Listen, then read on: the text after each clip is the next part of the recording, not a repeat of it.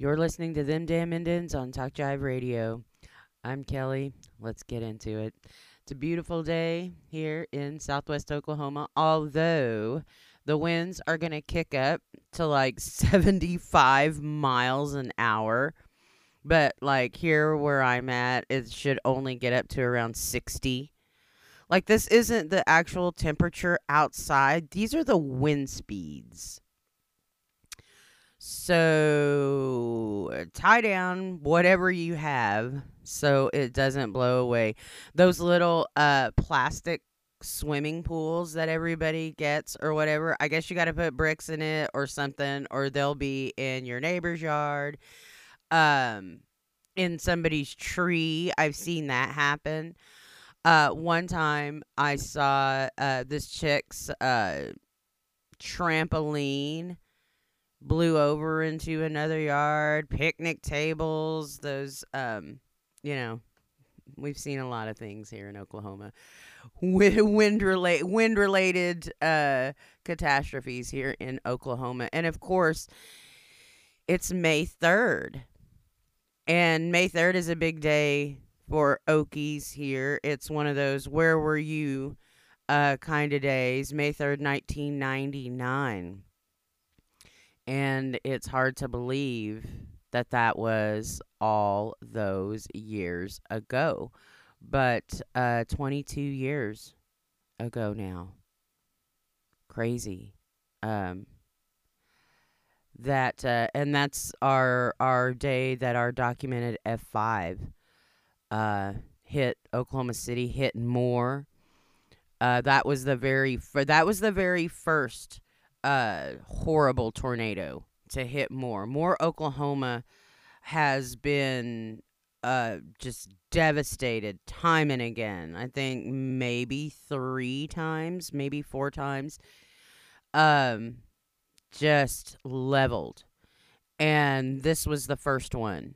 This was the first time that that happened.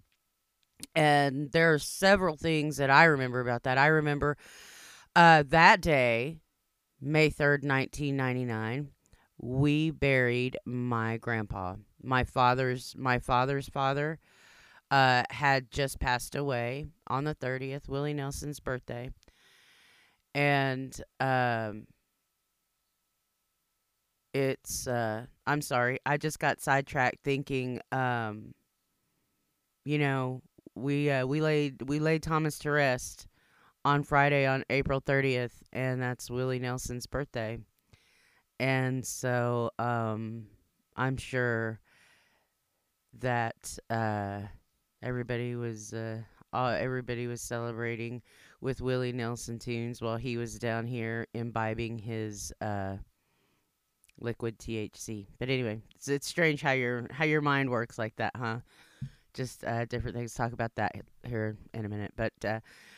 But so that was uh, that was May third, and that was April thirtieth that uh, that he passed away. So uh, so we buried him, and I remember I don't remember much. You know, we we talked about that last week. How grief uh really uh just kind of numbs you. I guess that's your body's way of absorbing the shock of and the just whatever whatever emotions that you're feeling.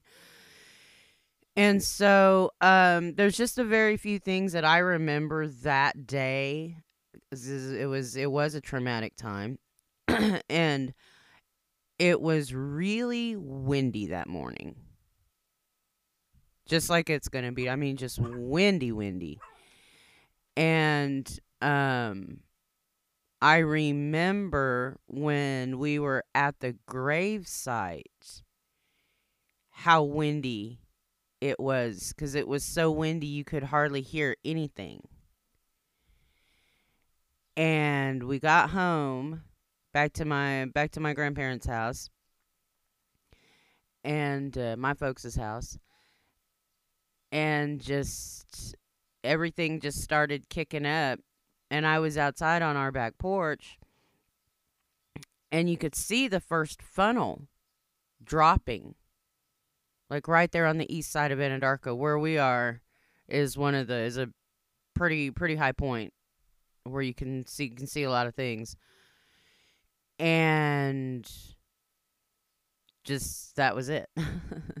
and then everybody wanted to go to the courthouse, to go to this the shelter for courthouse. Now keep in mind we're 7 miles out in the country. Why my folks wanted to go to the courthouse, drive all the way into town to go to the courthouse is beyond me. Uh, and I say this cracking up, and a lot of Indian families know. Like, we have cellars. Yeah. But a lot of them aren't in really great shape. And so I guess that was a factor. Um,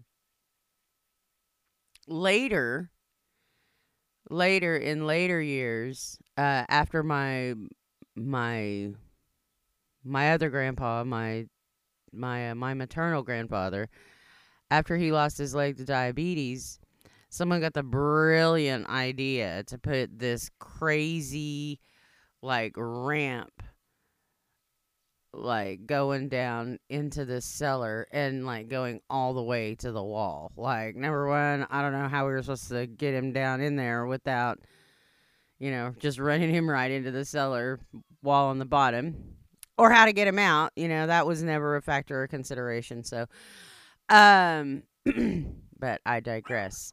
Uh, the point is, it's time to get your storm, your storm shelters and your cellars in good working condition. Because if May 3rd has taught us Okies anything, it's that the weather can turn on you so fast here in Oklahoma.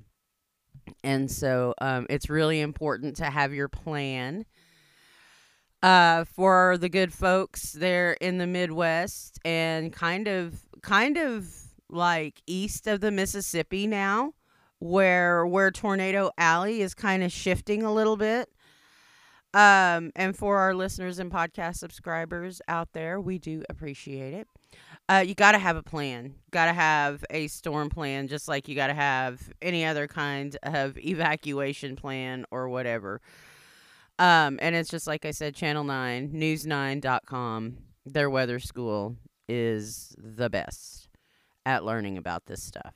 And so um, it's just really important to, to be prepared for that. Um, the, the weather outside is feeling it's feeling very tornado-ish, very tornado-ish. Right now, nothing. It's calm.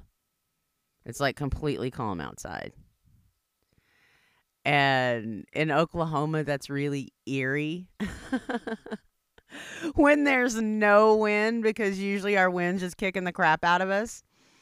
So, uh, you know, there's that. So whatever you're doing today, we're gonna we're gonna have to start telling you, continue to tell you to be weather aware because um, it looks it looks like it's probably gonna be dicey.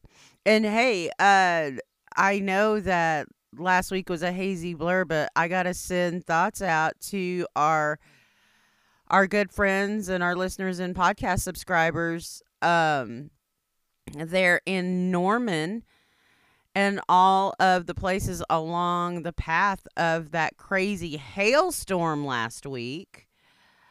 Uh, a lot of our a lot of our folks were affected by it. Uh, some of the jive talkers were affected by it. So, um, man, and and you know, as soon as as the as the damage hits, and moves on out. Like as soon as it's humanly possible, the adjusters are out.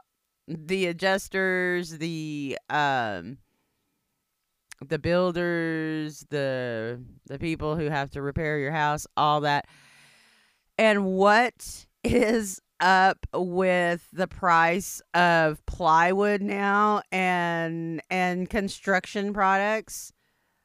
This is uh, just obscene. I, I, I can't even believe how the price uh, of construction construction uh, materials has increased.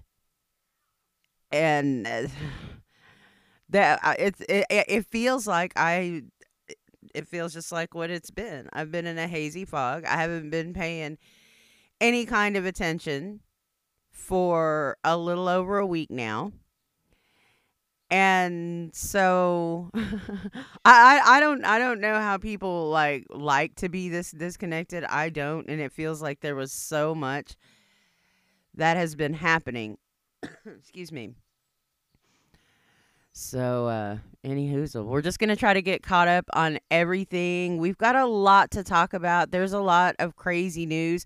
I'm gonna send a post out about what parents think about corporal punishment because there is a story that we're gonna get into in our next segment that uh that I'm I'm I'm curious to know what parents think about it. I'm not a parent and there's there's a lot of components to this particular story. So, thank you so much for tuning in. Um just remember if you miss any of our past episodes, you can catch up with those wherever you get your podcasts.